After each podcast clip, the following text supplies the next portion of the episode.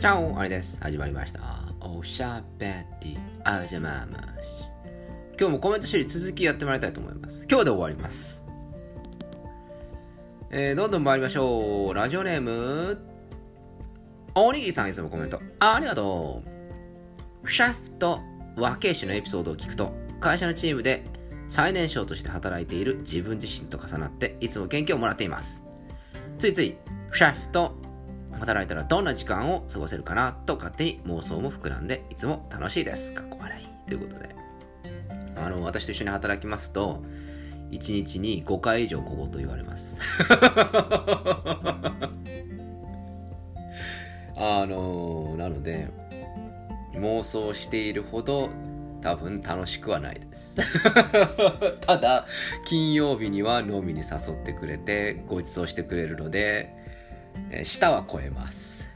そしてあのお財布もそんなにあの痛みません小言と飲み会がトレードオフの関係になっていると。トレードオフってなんか使い方違うな小言とあの小言と、えー、飲み会がセットでくっついてくると人によっては最悪の組み合わせかもしれませんけどそんな感じです。ぜひですね、私がこちらの放送で言っている小言を多分世の中の大人は言わないと思うんだよ。なぜならみんな大人だからいちいち小言なんて言わないんだよ。だけど俺は心の内では思ってる人多いと思うんですよね。だから私がここでグダグダグダグダ言ってることっていうのは実は世の中の中堅社員が思っていることだぞと。それをその声を表現として聞くことができるんだぞと。素晴らしいチャンネルだなと思ってくれそしてああそうか、中堅社員ってのはこんな感じでやってるんだ、なるほど、じゃあこうしようっていう風になればおにぎりさん早く調整できるよ味方が増えるから上にも下にも味方が増えるからね、うん、そういう風にやっておくといいと思いますよ、えー、どんどん参りましょう。ラジオネームホニャさん、いつもコメント あ, ありがとう。納豆巻きとケチャップは合うということを発見。本当ですかアレさん、今日冷蔵庫から納豆巻きを取り出したらチキンナゲットについてくるケチャップとマスタードがポロッと一緒に落ちてきました。冷蔵庫に戻すのがめんどくさくってそのまま一緒に食べてやりましたよ。結果ありでした騙されたと思って試してみてほしいなということで、マジで納豆巻きとケチャップ合うの？この手の実験はまずはおにぎりさんにやってもらおうかなこの自分でリスクを負わないこのなんとも言えないこのセコさん、でもなんかこうおにぎりさんだったらやってくれそうだなと思って。納豆巻きとケチャップが合うらしいよ。あのやっておにぎりさん騙されたと思って俺はなんか騙される気がしてしまうので、ちょっとそれをおにぎりさんのやつを見てからあのちょっとそれを判断しようかなと思っています。これ納豆巻きとケチャップなの？それとも納豆とケチャップなの？そこあの要あの調べ調査必要ですね。納豆でもね、こちらの放送でもしましたけど納豆好きなんですけどなかなかねこう食べないんですよね。好きなんですけどね、一人暮らしだとなかなかこう食べないなーっていう風に最近思うようになりましたね。どうしてもこう掃除の環境を考えちゃうんでねえどんどん回りましょう。ラジオネームおにぎりさん、いつもコメント あ, ありがとう。これだ、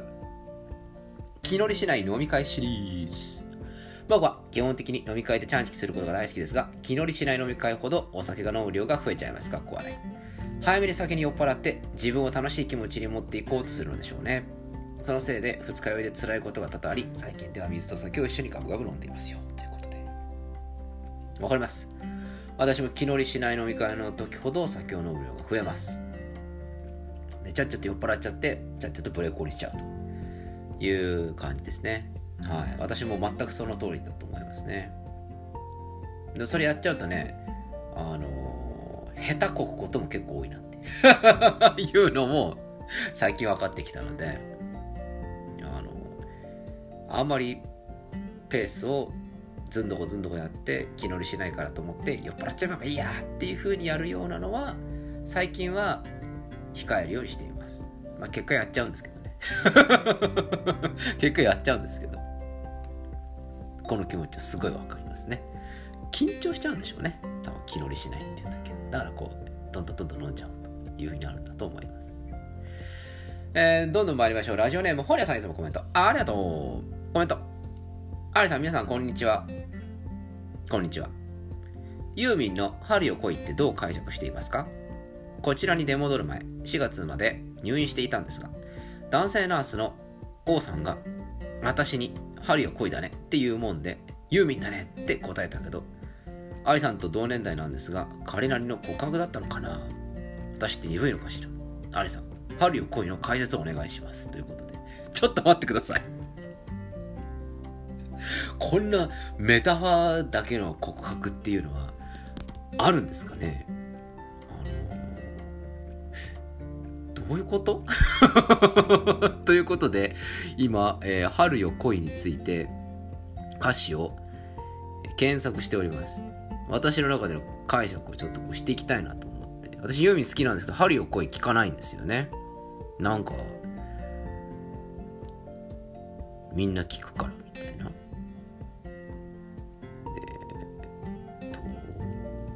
ちょっと読んでるのでね、これはおよそじゅうびょうにじゅうびょうで解釈ができる歌詞ではないですねただまあ確かにフレーズだけを読んでいくと、君に預けし我が心は今でも返事を待っていますとかってこう書いてあるので、読み方によっては告白と捉えられなくもないというところだと思いますが、僕は男性ナースはそこまで春よ恋について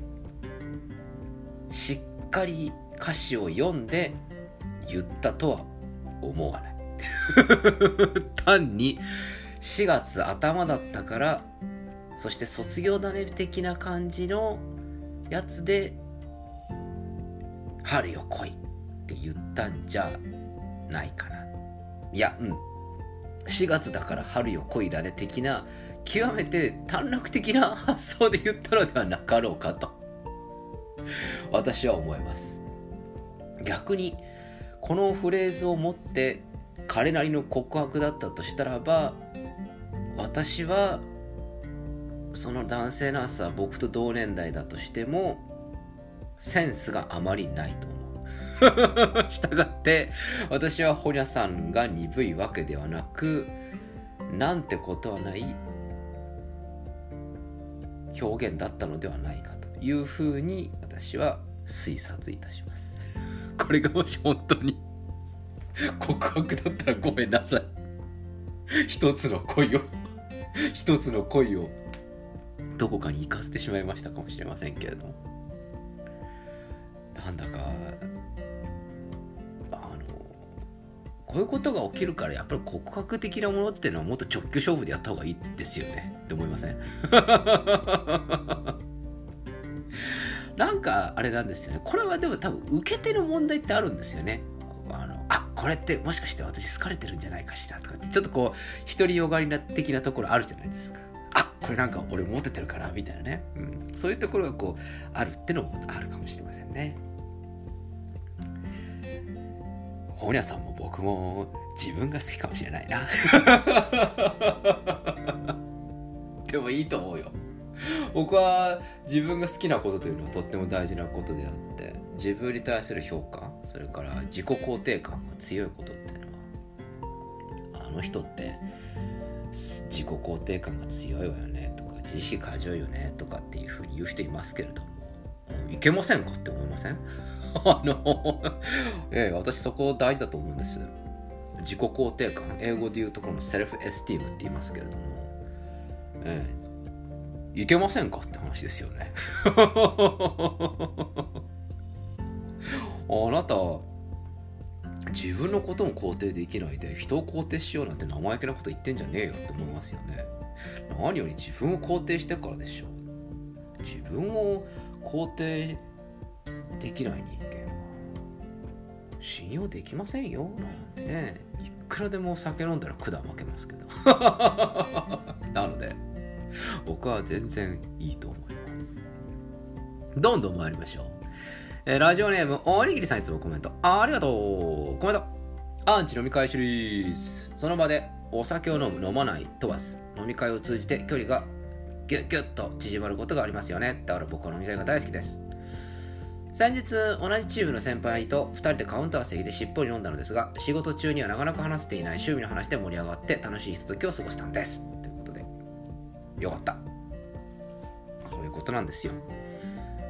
ふたりで飲む、これ差し飲みですね。差し飲みってのはあの気の合う人とじゃないといかないっていうのはまあ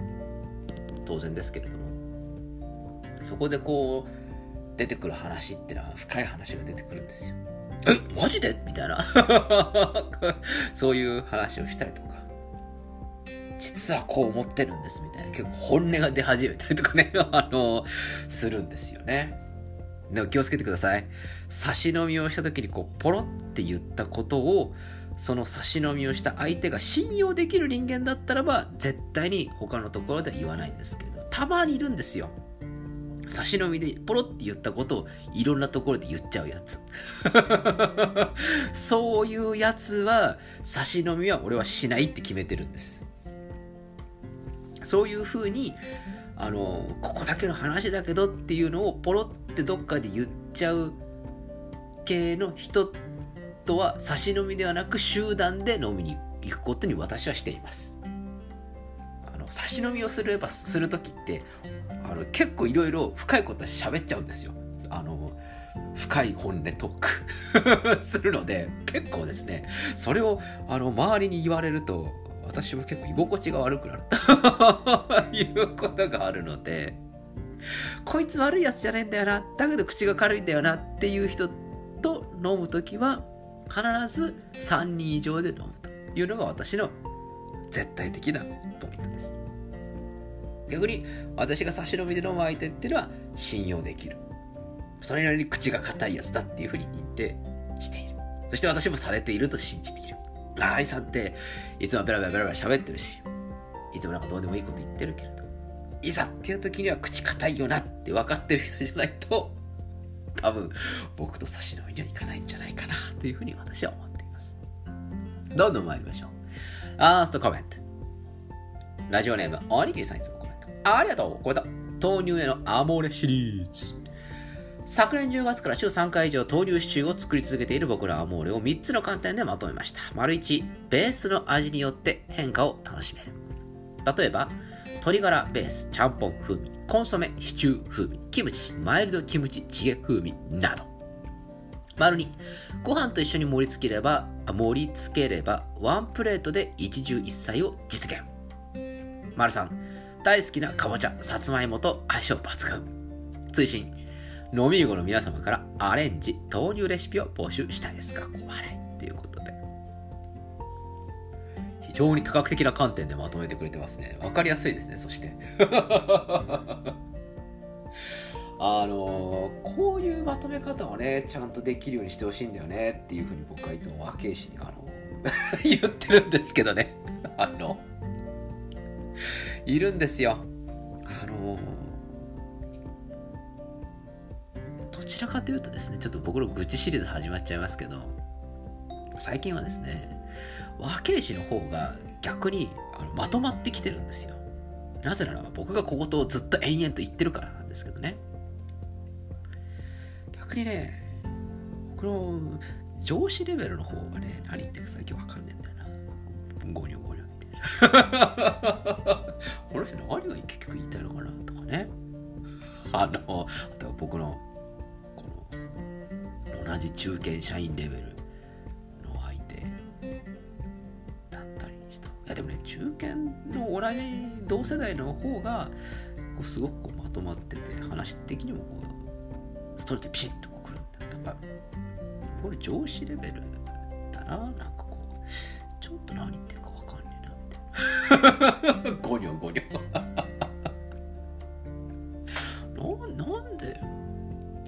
結論から喋んないのかなとか、理由ばっかりなんかルールのめってさみたいな、いらねえよそれなとか、俺それ聞いて何すんだよみたいな。最近の愚痴シリーズでございます。導入の話に戻ります。あの確かにワンプレートで一汁一菜を実現できるというのはそうですよね。ご飯と一緒に盛りつければ米。それから豆乳ってタンパク質なわけですよね。栄養豊富。ほいでもってなんかさつまいもかかぼちゃぶち込んどけば一汁一菜ができる。確かに言われてみたら結構コスパのいい食べ物かもしれません。でも僕かぼちゃとさつまいもあんまり好きじゃないんであのかぼちゃの煮付けは好きなんですけどね、煮付け以外のかぼちゃあんまりちょっとなって、芋はあの芋なんでみたいななんですけれど、ちょっと思ったのはこの中で一番あなるほどなと思ったのは、鶏ガラベース豆乳はちゃんぽん風味になるっていうのは、あこれはなるほどなと、これはなるほどありだなっていうふうに思いました。でもねこれをさ自分のためだけに一人でさ家でキッチンで作る気力にはならねえんだよなおにぎりさん今度俺に作ってちゃんぽんってさ自分で作っては食いたくねえんだよな。人に作ってもらうか店で作るっていう、それぐらい労力いるじゃないですかあれって。野菜を切ったりとか具が多いじゃない、具を切ったりとかさ茹でたりなんだり炒めたりなんだりってすげえめんどくさいじゃないですか。それでもって鶏ガラベースで出しとってで豆乳入れてみたいな時間かかりますよね。多分ちゃんぽんいっこ作るのに俺多分 さんじゅうよんじゅっぷん 分かかると、俺のあの腕前だとね、料理の腕前だと思うんですよ。めんどくせえなって思っちゃうんですよね。なので今度おにぎりさん僕にちゃんぽんを作ってください、